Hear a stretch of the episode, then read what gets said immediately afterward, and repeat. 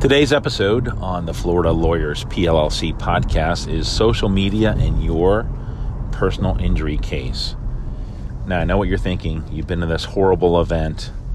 You're shaken, you're nervous, you're hurt, you're going to the doctor. The first thing you might want to do is go on the web or on an app like Insta or Facebook or Snapchat and talk about what you're going through please avoid doing that. And I know that's hard to think about, but the insurance company for the person who caused the wreck is probably scouring the internet and apps to see what you're writing.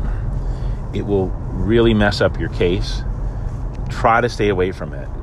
Things like going to the doctor exclamation point or finally feeling better or I'm starting to like my scar. Yes, that's an actual post on Twitter.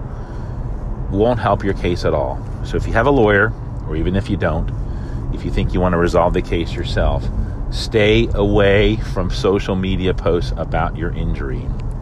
That's no different than you shouting it from the rooftops or on a street corner about how hurt you may or may not be. What's really important is the best thing you could do is set all your social media settings to private, publish only to your friends, and just talk about generic things.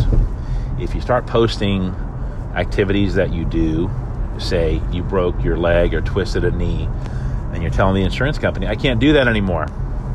They see a photo of you doing exactly that. It's not going to help. Also, talking about revenge or vengeance, which are all national, natural reactions, stay away from those. Those will come back to haunt you later. So, let's recap a little bit about things to do and not do. Social media, make sure that your privacy settings are as high as they can be. Second, if someone wants to friend you or follow you and you don't know who they are, stay away from it. Next, don't post about your injuries or how the incident happened or, the, or property damage if it was a car wreck. It will not help you or your case. I have seen it damage cases before. In fact, one quick war story, as lawyers like to call it. Woman was badly injured in a wreck. She said she couldn't lift her left arm very high and that she had a scar as a result of this terrible incident. Well, about a year later, before the lawsuit actually begins in the court process, there's a post that she was going to New Orleans and she wrote, I actually like my scar.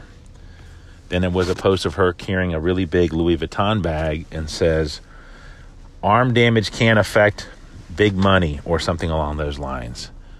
It did real direct damage